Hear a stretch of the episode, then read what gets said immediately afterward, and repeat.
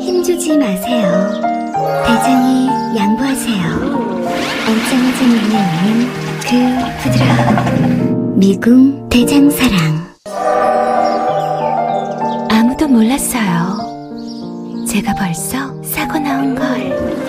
앉자마자 밀려오는 배출의 카타르시스. 빅동의 추억. 미궁 대장사랑.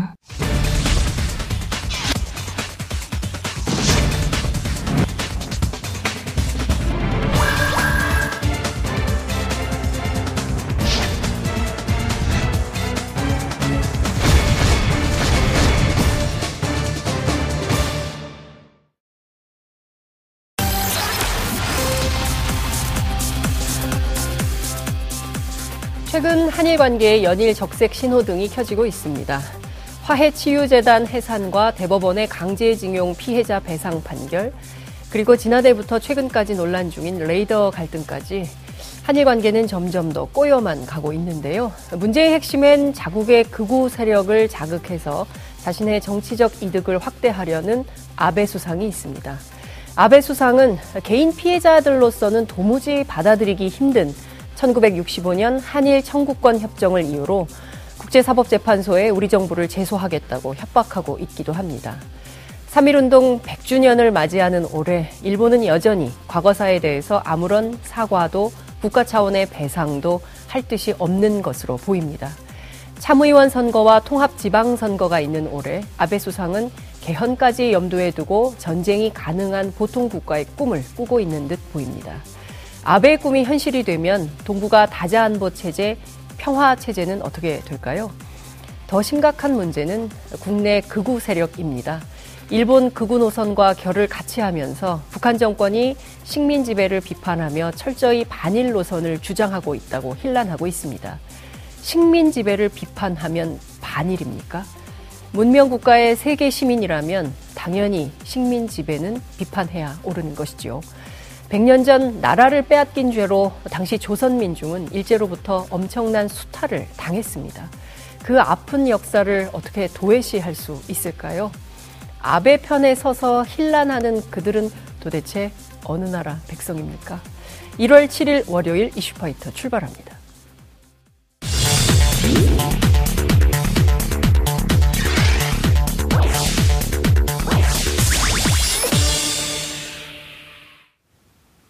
월요일 이슈파이터 1부는 세상을 향해 끊임없이 왜라고 묻는 정치인입니다. 그리고 세상의 질문에 늘 답변할 준비가 되어 있는 정치인이기도 합니다.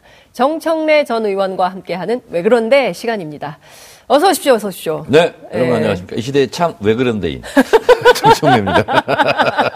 아니 저는 네. 그 텔레비전에서 진행하는 수많은 시사 토크 프로그램들이 있잖아요. 네. 그런데 이렇게 다 채널을 돌려봐도 이슈파이터처럼 이렇게 자유롭게 하는 프로그램이 많지 않은 것 같아요. 재밌어요. 그렇죠. 네. 네. 시청자 여러분들도 굉장히 재미를 많이 느끼고 네. 그러신데 오늘 그 유튜브 왜 안 가져오셨습니까? 정청래 TV. 어, 제가 이제 네. 어, 저도 이제 영업 비밀인데요. 네.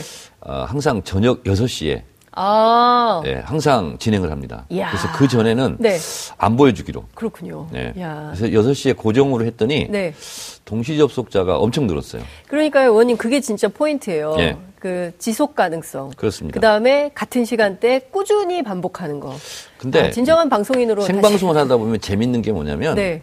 어제는 일요일 날이라서 네. 유발 하라리 일요일도 하십니까? 네. 그래서 야. 유발 하라리 호모데우스 20일 20일까지 네. 제한 이런 것도 쭉 하고 그랬어요. 네. 인문과학도 하고 그랬는데 그러다가 여러분 우울할 때는 우울할 때는 언제냐? 네. 그랬더니 뭐 차에 기름이 떨어졌을 때 돈 떨어졌을 때 쭉 얘기하다가 화장실에서 휴지 떨어졌을 때도 아 그때는 난감하죠. 네. 대량 난감. 그래서 그때는 어떻게 극복하냐. 그랬더니 거기 들어와 있는 천 명 넘는 사람들이 네. 갖가지 기묘한 솔루션을 오. 다 얘기를 해주셨어요. 예. 근데 너무 재밌었어요. 유튜브 어. 한 일에 예.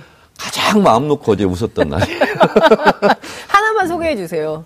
하나만요? 네, 딱 하나만. 카드를 사용한다. 신용카드? 네. 아, 플라스틱. 그러니까 물로 닦으면 된다. 야 누군지 진짜 기발하네요. 아니 근데 네. 어, 갖가지 기묘한 방법들이 예. 다 그런 거는 한 번쯤 경험이 있잖아요. 그렇죠. 그래서 수십 가지 수백 가지 솔루션이 올라왔는데 정말 사람은 다 똑같구나. 그러니까요. 사람 위에 사람 없고 사람 그렇습니다. 아래 사람 없다. 의원님 맨날 강조하시는 바잖아요. 그래서 지금 아까 앵커께서 네. 오프닝 하셨는데 네. 갑자기 생각나는 인물이 어. 백범 김구 선생. 예. 어, 올해가 이제 3.1운동 네. 임시정부 100주년이잖아요. 그렇습니다. 임시정부로 이제 백범 선생인데 네. 제가 그래서 백범 선생의 일생을 다시 한번 되돌아봤어요. 네. 어, 그랬더니 백범이라는 호 자체가 네. 이 백범이라는 호의 뜻에 모든 것이 들어있더라고요. 백범 음. 선생의 음. 일생이. 그래서 제가 퀴즈를 몇 명 냈어요. 네. 그랬더니 백범이 백호랑이라는 뜻이라는 거야. 어. 근데 대부분 다 모르고 있더라고요. 예. 거의 모르고 있더라고. 음. 백범이라는 뜻이 백정과도 같은 범부. 음. 이런 뜻이에요. 아. 그래서 직업에 귀천이 있는 건 아니지만 가장 낮은 데 있는 사람부터 음. 어, 애국심, 독립심을 가져야 된다. 네. 나부터 낮아지겠다. 음. 그러니까 어, 통일조국의 문지기가 되겠다 하는 것처럼 그렇죠. 백범호를 그렇게 지었어요. 예. 그래서 원래는 어, 김창암 네. 본명이 예. 그리고 김창수 음. 그러다가 이제 김구 근데 음. 김구가 거북구자였어요. 네. 이렇게 개명을 했는데 거북구자가 쓰기가 너무 어렵잖아요. 음. 아, 내 이름을 백성들이 쓰기 너무 어렵게 쓰면 네. 안 된다. 그래서 아홉 구자로 고친 거예요. 어. 그래서 일생 자체가 음. 진짜 백범처럼 살았는데 어, 임시정부에서도 노선 네. 갈등이 심했어요. 그렇죠. 사회주의계, 민족계. 그래서 다 떠난 거야. 혼자 지켰어요. 음. 그래서 처음에는 경무국장이었더라고요. 네. 그래서 어 백범 김구 선생이 지금으로 치면 어떤 방송에서 뭐 스카이 캐슬도 나오는데 네, 명문대 출신도 아니고 예. 뭐 학벌이 있는 것도 아니에요. 예. 그야말로 백범과 같은 음. 이런 분이 결국은 굽은 소나무가 아, 산을 지킨다, 선산을 네. 지킨다고 음. 그 백범 선생의 일생을 다시 한번 살펴보니 정말 감동이었어요. 그러니까요. 저는 올 한 해는 진짜 역사 속으로 우리가 네. 뚜벅뚜벅 걸어가는 한 해였으면 좋겠어요. 그리고 또 새로운 100년을 준비하는 한 해가 돼야 되지 않을까라는 생각이 좀 들더라고요. 네. 왜냐하면 네. 이 지난 100년 우리가 얼마나 세계의 열강들 속에서 괴로움도 많고 고통도 많았고 식민 지배부터 시작해서 군사 독재 물론 우리가 민주화로 다 극복을 네. 하고 있지만 여전히 또 이렇게 도발하는 일본 참 그래요. 사과도 안 하고 배상도 안 하고. 올 한해는 백범 김구 선생의 네. 에, 그러한 애국 정신을 네. 본받는 음. 대한민국 국민들이 됐으면 좋겠어요. 그러니까요. 예. 근데 아, 자유한국당은 뭐야?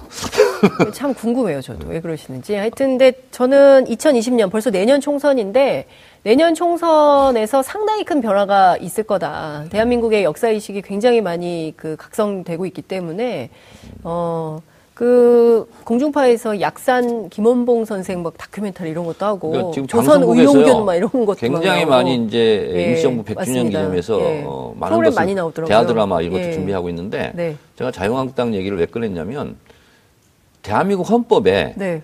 1919년이 대한민국 건국이라고 써 있잖아요. 그러니까요. 헌법 전문에 네.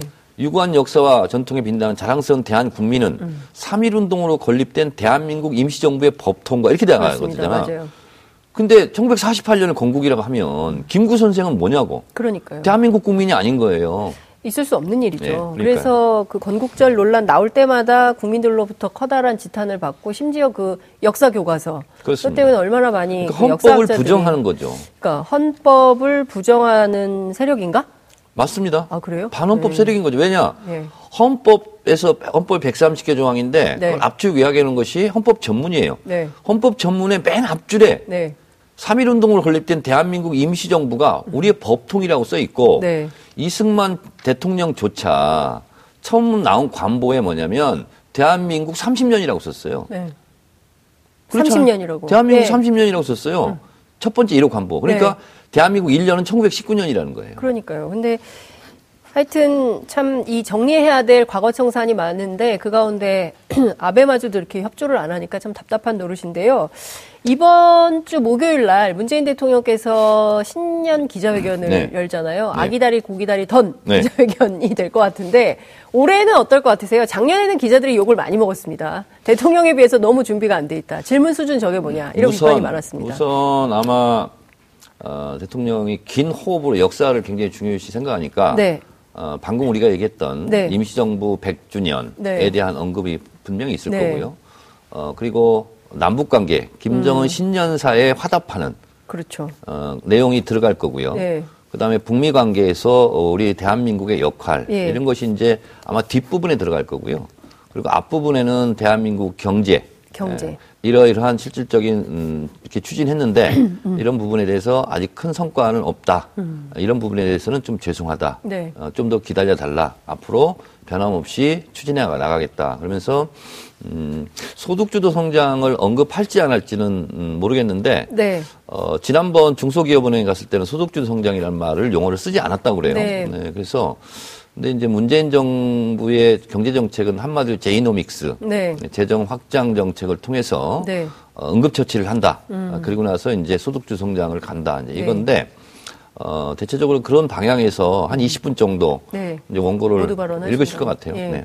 그 문재인 대통령 2017년 5월 당선된 이후에 본인 스스로 일자리 대통령을 자임했잖아요. 네. 그리고 사실은 지금 보면 우리가 정말 심각한 일자리의 위기 앞에 있는 것 같아요. 왜냐하면 제가 요새 이렇게 다녀보면 아이스크림도 음. 이거를 해야 먹을 수 있어요. 그러니까 저 사람이 음. 없고 음. 다 기계로 이렇게 대체되는 시스템이에요. 그러니까 이게 뭐 어떤 사람은 최저임금 인상 때문에 그렇다라고 하지만 최저임금 인상뿐만 아니라 기술이 발달하니까 사람이 없이 기계로 대처할 수 있는 거는 기계로 대처하면서 수익을 창출하는 방식의 노동 시스템이 많이 변화하고 있어서 우리가 어떻게 이게 진짜 노동의 위기 앞에 어떻게 좋은 일자리를 많이 만들 수 있나 비정규직 이런 일자리들은 계속 나쁜 일자리들은 많아지고 말이죠. 정확한 통계와 수치를 가지고 얘기해야 되는데 네. 어, 최저임금을 이제 좀 많이 올린 이후에 네. 통계가 이제 처음 나왔다는 거죠. 그렇죠. 2018년 통계가 오늘 뉴스공장 앞에서 아, 안에서 네. 얘기를 잘하던데 네. 그 내용을 제가 요약해드리면 이런 거예요. 2014년 10월을 기준으로 네.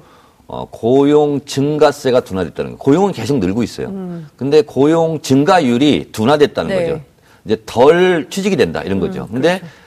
이것이 마치 일자리가 계속 없어진다 이런 뜻은 음. 아니고 일자리 증가 폭이 네. 줄어들고 있다, 둔화되고 음. 있다 네. 이런 거죠. 경제 성장이 5% 가다가 3%, 2% 이것은 음. 경제가 성장하긴 하되 그렇죠. 성장률이 둔화됐다는 거죠. 네. 고용 음, 성장률이 이제 어, 고용 증가율이 둔화됐다 이런 거 네. 하나가 있고요. 또 네. 하나는 그럼 최저임금 때문에 그러냐? 음. 그렇지 않다라는 거예요. 그렇죠.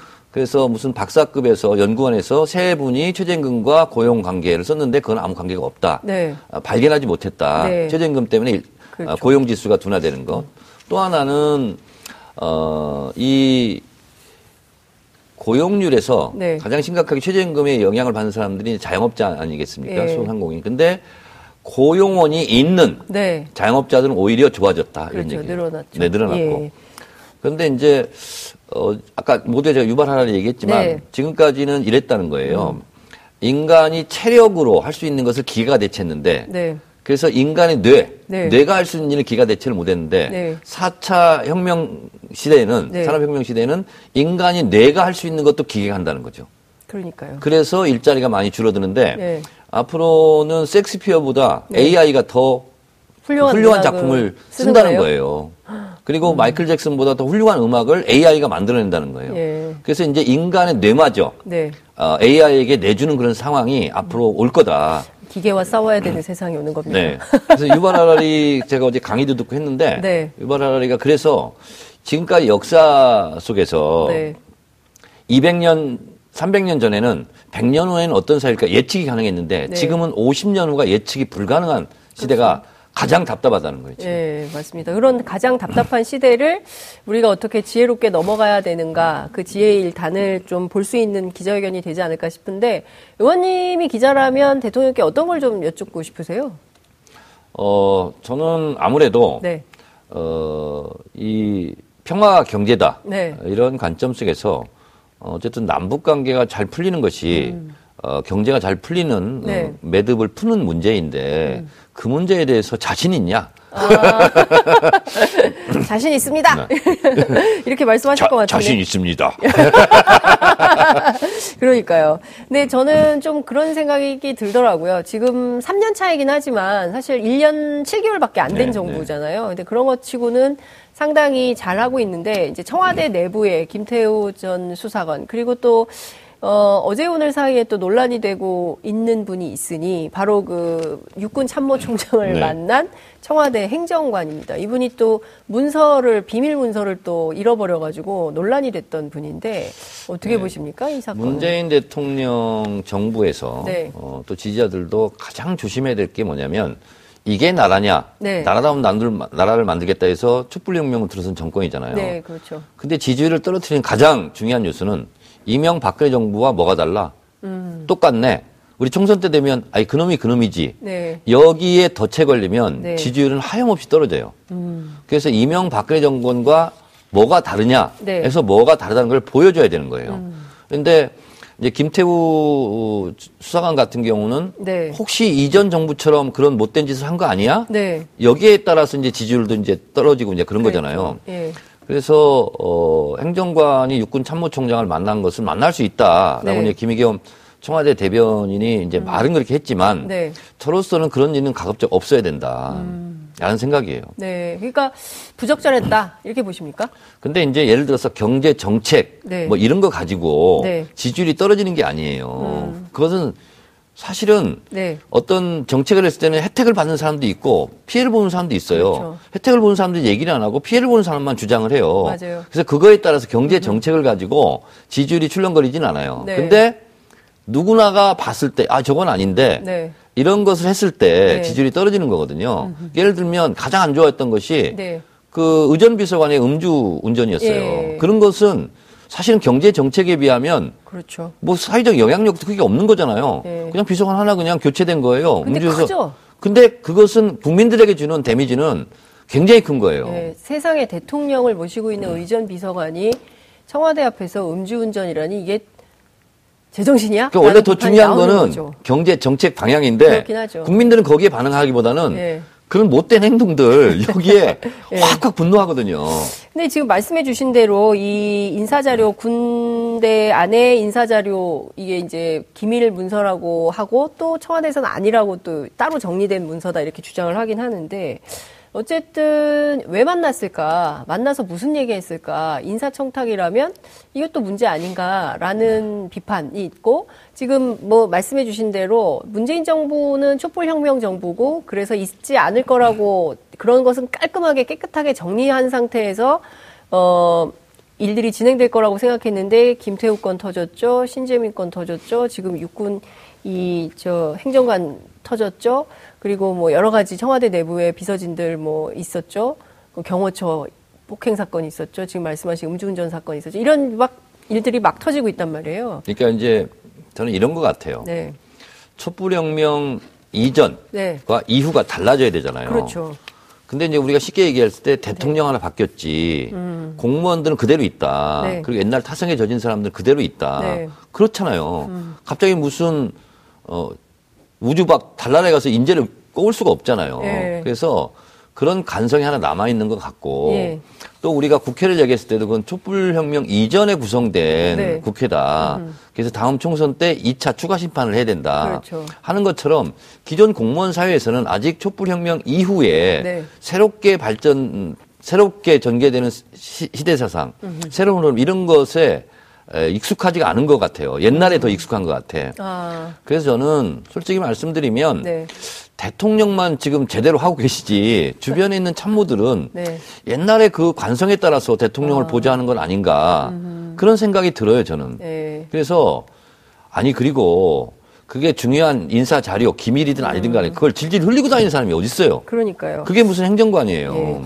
네. 의원님 지금 말씀해 주시는 순간 속보가 들어왔습니다. 그 노영민 비서실장, 네. 강기정 정무수석, 윤도한 소통수석이 내정됐다는 소식이 들어왔습니다. 예정대로 됐네요. 예, 네. 예정대로 된 겁니까? 네. 어, 김성수 민주당 의원이 소통수석 된다는 얘기도 있고 그랬는데요. 음. 이철희 의원이 정무수석 한다는 얘기도 있고 그랬는데. 원래 그냥 2배수, 3배수를 띄워보고 네. 하는 거니까요. 네. 잘 된 겁니까? 잘 된 거죠. 어. 그 청와대 비서실장에 대해서 네. 럼스펠드 원칙이라는 게 있어요. 음. 럼스펠드 전 국방장관이 네. 국방장관만 한 게 아니라 비서실장 됐어요. 백악관. 음. 근데 이분이 뭐라 했냐면 네. 비서실장은 어쩔 수 없이 네. 아니 되옵니다라는 얘기를 할 줄 알아야 된다. 음. 근데 이제 아니 되옵니다를 하는 비서실장이 있고 못하는 비서실장이 있는데 뭐냐면 첫 예. 번째는 예. 대통령과의 신뢰관계예요. 예. 대통령과의 신뢰관계는 전문용어로 연조가 있어야 되는 거예요. 예. 서로 간에 신뢰가 있어야 예. 대통령 이건 아닙니다라고 얘기해야 되는데 신뢰관계가 없으면 네. 아니 됩니다를 못 해요. 음. 근데 노영민 이제 신임 비서실장 내정자는 네. 오랜 인연이 있고 신뢰관계가 음. 있죠. 2012년에 음. 후보 때도 그, 때 비서실장이었어요. 어, 네. 어, 그래서 어, 문재인 대통령도 대통령 이전에 네. 노영민 의원과 자주 상의하고 있다라는 음. 얘기를 공개적으로 할 정도니까. 네. 그래서 저는 잘된 인사라고 봐요. 음, 그러니까 사실상 지금 1년 7개월이지만 집권 네. 3년 차로 들어가고 앞서 그 의원님과 제가 말씀드렸던 수많은 이러저러한 잡음들 네. 이런 것들이 생길 때 이것을 어 이런 일이 발생하지 않도록 미연에 방지하는 예방하는 효과도 있고 또 이런 일이 생겼을 때 빨리빨리 처리하는 능력도 있고. 그러니까 이제 업무의 장악력 뭐 이런 게 있다고 봐야 될까요? 이게 이제 장점이라고 볼까요? 네. 노영민 신 비서실장 내정자나 네. 강기정 네. 정무수석 내정자 같은 경우는 이제 네. 이렇게 되면 총선은 안 나가는 겁니다. 아. 그렇기 때문에 자기가 챙겨야 될 사람이 예. 없어요 이제 별로. 음. 그래서 제가 봤을 때는 어, 노영민 이제 신임 실장 같은 경우는 네. 총선에 안 나가면 네. 그 다음에 뭐겠어요? 지방선거가 있겠죠. 아. 거기서 뭘 노려볼 수도 있고. 충북지사. 뭐 이분이 청주니까. 강기정 네. 음, 전 의원 같은 경우도 네. 정부서 가면 뭐 어쨌든 총선을 안 나가는 거예요. 네. 그래서 어, 총선에 안 나가는 분들로 진영이 짜진 것은 네. 어, 대단히 잘 된 거다. 음, 그러니까 좀 이를테면은 선거에 연연하지 않고 음, 어, 사심 없이 일할 수 사심 있다. 없이 내년 후반까지. 네. 이, 러면 어떻게 되는 겁니까? 이번에 뭐 그건 알 수는 없지만 집권 후반기까지 가는 팀이다 이렇게 봐야 그러니까 될까요? 최소한 단기는 아니고요. 네. 중장기. 중장기 인사다. 예, 예, 중장기 인사죠. 알겠습니다. 그러니까 굉장히 지금까지 있었던 일들을 좀 적극적으로 지금 막 속보가 떴기 때문에 세계 최초로 제가 논평하는 아, 거네요. 아, 세계 최초. 그런 거 굉장히 좋아하세요. 아니 세계 최초잖아요 아, 지금. 트럼프하고 비슷한 데가 있으셔. 혹시 기자가 꾸미셨던 거 아닙니까? 단독? 아, 저 옛날에 학부사 예. 기자였습니다. 그러니까요. 예. 강기정 수석은 어, 이무리한 행진곡을 참 잘하시는 분이죠. 어, 강기정 전 의원이 네. 사실은 이제 어, 독일에 갔다 와서 네. 어, 대외 활동을 언론 활동, 네. 방송 이런 걸 통해서 막 하려고 그랬어요. 지금 네. 기지개를 펴고 있는데 지금 잡혀간 거예요. 지금 펴보지도 못하고. 그러니까요. 종종 뵀었는데 방송에서 안 나오신 것 같고 그 야당은 말이죠. 지금 조국 수석에 대한 비판을 이렇게 각을 세게 세우고 있잖아요. 근데 어.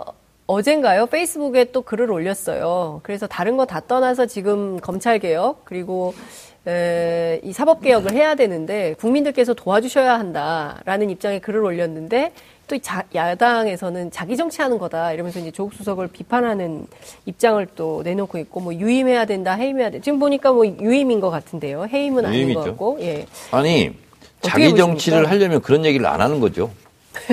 그렇잖아요. 지금 하태경 의원은 자기가 대통령인 듯 행세를 했다. 이게 비서진이 할 얘기냐 이런 비난도 했습니다. 하태경 의원은 네. 이제 조국 수석을 얘기해야 네. 기사를 한 줄 써주니까 그냥 그렇게 하는 것 같아요. 아, 여기야말로 자기 정치입니다. 네. 이렇게 보시는 겁니까? 그렇죠. 그래서 네. 하태경 의원한테는 어, 오늘 밤 방영되는 판도라에서 예. 대기실에서 얘기했어요, 제가. 방송에서 얘기하고. 아. 어, 다른 사람 바른미래당 다 탈출해도 예. 혼자 남아라. 끝까지 남아서 지켜라. 그리고 길게 가서 예. 어, 나중에 예. 평가를 받아라. 아. 근데 총선은 되게 어렵지 않겠냐. 아, 이거 약 올리는 것 같은데. 아니, 본인도 그렇게 다 인정하더라고. 아, 예. 아니, 근데 이런 건 어떻습니까? 지금 문재인 정부가 뭐 여러 가지 과제들이 있고, 뭐 재벌 개혁도 해야 되고, 소득주도 성장도 해야 되고, 양극화도 해소해야 되고, 또 남북 관계도 잘해야 되지만, 중요한 것 중에 하나가 사실은 검찰 개혁 아니냐는 거예요. 네. 왜냐하면 지금 어쨌든 그 양승태 사법농단과 관련해서는 검찰이 수사 속도를 내고 있고 또 이번 주 금요일 날 양승태 전 원장에 대한 검찰 소환 조사도 예정돼 있긴 합니다만 검찰 그대로다 하나도 안 변했다라는 게 이문정 검사, 서지영 검사 같은 검찰 내부에 있는 개혁적인 검사들의 주장이고 얘기거든요. 거기도 이제 마찬가지죠. 네. 수뇌부만 바뀐 거죠. 그러니까요. 근데 그 얘기도 해요. 문무일 총장이 박근혜 때도 잘 나갔던 검사다. 하나도 안 바뀌었다 검찰은. 그러니까 뭐 본색이 어디 가겠어요. 어, 그런데 저는 이제 예를 들면 네. 조국 민정수석 임종석 실장에 대해서 야당에서 고발했지 않습니까? 네. 근데 즉각 뭐 청와대 또 압수수색을 하고 근데 그것이 야당에게 빌미를 주지 않으려고 네. 완벽한 행동을 하기 위해서 한 거냐 아니면 우리 검찰 죽지 네. 않았어 음. 하는 것을 청와대에 보여주려고 한 거냐 아, 실력 행사냐 저, 는 후자라고 생각이 들었어요. 아, 벌써요? 그럼요. 음. 그래서 어, 검찰은 어느 누구도 어, 두려워하지 않아요. 그래서 어. 자기들만의 성을 쌓아왔는데 네. 조국 민정수석이 검찰 개혁에 어쨌든 실무자 아닙니까? 네. 근데 조국 민정수석을 어쨌든 수사해야 되는 게 또 검찰이에요. 네. 미묘하죠. 그러니까요. 근데 지금 서지현 음. 검사가 가끔 페이스북에 올린 내용을 종합을 해보면 여전히 검찰의 주류는 우병우 라인이다. 라는 얘기를 하고 있거든요. 아니, 뭐, 뭐 지금 사법부도 마찬가지예요. 양스테 라인이 아직도 건재, 건재하고 한 거죠. 하나씩 네. 바꿔나가는 건데 네. 뭐 검찰도 마찬가지 아니겠어요? 그러니까 이 개혁이 참 우리가 그 계속 눈을 부릅뜨고 시민들이 똑바로 감시하고 어, 견제하고 해야지 안 그러면 언제 또 금방 삐딱선을 탈지 모르기 때문에 참 감시가 중요하다 이런 생각이 그러니까 좀 뿌리를 듭니다. 뽑지 않으면 그 네. 뿌리에서 다 줄기도 나오고 하는 그러니까요. 거죠. 그러니까요. 네. 참 이게 어렵습니다. 적폐청산이라는 게 네. 한두 해로 끝날 일이 아니다. 그래서 생각이 좀 드네요. 어, 오래 가야 되는 거죠. 그러니까. 그런데 어, 지금 청와대 인사는 일부 발표가 났는데 그 개각 얘기도 나오고 있어요. 설 연휴 전후로 개각도 아마 있을 거다. 어, 해야 되지 않을까. 아, 왜냐하면 그 선거 때문입니까 이것도? 그렇 그렇습니다. 음. 네. 총선 앞두고 네. 장관이 계속 하잖아요. 네. 그러면 견물생심이라고 네. 자기 지역구에 뭐 갖다 놓고 싶은 생각이 없, 겠어요 네. 그래서 그런 것은 오해 오얏남 아, 아래에서는 네. 갓근을 묶어서는 안, 되, 안 되잖아요. 그런 것처럼 빨리빨리 정리를 해야죠. 그러면은 의원님은 어떻게 개각 대상에 오릅니까? 저는 총선에 출마해야 되잖아요. 장관 안 하시고 개각 대상에 포함 안 되고 어, 그냥 바로 총선으로 장관을 그것이. 하는 것보다는 장관을 시키는 일을 해야 되지 않겠어요? 알겠습니다. 그 트럼프 대통령이 참 고마워요. 이분도 기자가 꿈이었던 것 같은데 단독을 꼭 자기가 해요. 그래서 조금 있으면 그 북미 정상회담 장소가 공개될 거다. 이 시대 참 예측인. 네. 이번에는 어디가 될까요? 제가 봤을 지난번에 맞추셨던가요? 틀렸던가요? 싱가포르를 얘기 못해도 가장 이상적인 것은 베트남이지 않을까? 베트남이요? 네. 오. 어. 왜냐하면 네. 베트남과 미국이 전쟁을 했지 않습니까? 네. 그리고 미국과 북한이 또 전쟁을 했지 않습니까? 네. 그렇잖아요. 음. 그리고 호치민과 김일성 주석이 아주 친한 사이예요. 음, 그렇죠. 베프의 베프. 네. 그리고 북한이 개혁 개방을 나간다면 베트남식 도이모이가 음. 이제 모델일 수밖에 없어요. 예. 중국식 개방은 아니거든요. 어. 그러면 베트남식 개혁 개방이 뭐냐? 예, 뭐예요? 정치는 사회주의 체제, 음. 경제는 자본주의 체제. 중국식은요? 어, 중국식은 둘 다 아니죠. 그렇게 봤을 때 어, 중국식 사회주의라는 게 참 그것은 어려워요. 솔직히 얘기하면 네. 북한으로서는 자존심 상하는 일이에요. 아. 왜냐하면 중국 항상 대등하다고 생각하는데 예, 예, 예. 중국 따라가기는 일부러 일부러라도 안 할 거다. 실제로 내용이 그렇다 하더라도 겉으로 표방하는 건 그렇습니다. 절대로 중국식 아니다. 우리는. 그렇습니다. 음. 그래서 어, 베트남이 개혁 개방할 때 미국이 엄청 도와줬어요. 예를 들면 IMF 가입하는 기간이 있거든요. 네. 단축시켜줬죠. 세계은행 가입할 때도 단축시켜주고 네. 미국이 엄청 도와줬거든요. 이번에 북한도 미국이 그렇게 도와줄까요? 예를 들면 좋은 관계가 되면 네. IMF 가입하라든가 네. 세계은행 뭐 이렇게 네. 외국인 투자 이런 거 있잖아요. 네. 이런 것도 미국이 결국 도와줄 수밖에 없고 미국은 공짜가 없잖아요. 도와주는 대신 본인이 많이 퍼가겠죠. 그래서 그렇죠. 그런 없어요. 걸 생각한다면 네. 여기다 아니다를 떠나서 저는 음. 베트남에서 했으면 좋겠다 예. 하는 개인적인 희망을 가지고 있어요. 어디가 될까요? 베트남도 도시가 많은데 설마 다낭은 아니겠죠? 호치민시가 되지 않을까요? 호치민시. 네. 예, 그렇군요. 가장 근데, 상징적인 도시잖아요. 예. 근데 그 어디가 됐든 만나서 어 나오는 합의안 협상 안의 내용 아니겠습니까? 네. 그러니까 지금 제일 중요한 게 이제 대북 제재 완화잖아요. 북한 입장에서 보자면. 근데 미국은 아직도 그에 대한 확답을 안 주고 있기 때문에 그리고 당장 철도 개통식은 했지만 철도가 달리지는 못하고 있죠. 그리고 이번 신년사에서 김정은 위원장이 밝힌 두 가지가 있으니 하나가 금강산 관광과 그 개성공단 네. 재개 아닙니까? 근데 이 두 가지도 사실은 어, 미국의 제재 완화 조치가 없으면 벌크 캐시가 들어갈 수가 없지 않습니까? 그 트럼프 대통령이 얘기했잖아요. 장수를 물색하고 곧 발표할 거다. 네. 그러면 한 문장을 더 했어요. 네. 어, 증거가 분명히 드러날 때까지는 네. 제북 제재를 한다. 근데 이제 뭔가 풀리면 안 한다는 뜻 아니에요. 네. 언틸이라는 말을 음. 사용했다고 그러는데 네. 어 그것은 경과를 봐서 이제 김정은 위원장의 신년사를 제가 예전에 예측도 했는데 네. 대부분 맞았어요. 음. 맞았는데 뭐냐면 어, 새로운 길이라는 것은 새로운 길을 안 가게 좀 해달라 하는 간절함의 표현이에요. 음. 우리 이 길 가기 싫어요. 가기 싫어요. 네. 어, 그런 거고요. 그리고 어, 우리가 네. 뭔가 하나 이번에 북미 정상회담에서 내놓을 테니까 미국도 음. 준비하셔요. 뭘 내놓을까요? 어, 제가 봤을 때는 이제 영변 핵시설, 네. 어, 사찰 얘기는 네. 했잖아요. 예. 그래서 미국 전문가든 IAEA든 들어와라. 아. 거기에 다 보여주겠다. 예. 근데 이제 리스트 제출하는 건 너무 힘, 그 어려운 문제예요. 그건. 그 신고는 하면 네. 만약에 뭐 무슨 세 개 있다고 신고하면 네. 아니야, 니네 일곱 개 있어, 딴 거 더 내놔 그렇지, 이런 그렇죠. 식으로 해서 문제가 계속 더 꼬이는 거죠. 꼬이고 틀어졌기 때문에 그리고 이제 상징적으로 사찰을 받는 걸로 우리 그러면 ICBM 하나 내줄게, 네. 뭐 이렇게 할 수도 있고. 음. 근데 이제 ICBM을 내준다는 것은 엄청난 결단인데 그렇죠. 왜냐하면 거기에 북한의 핵 지식, 핵 기술이 다 들어가 있거든요. 그럼요. 해체 분해 과정 예. 속에서.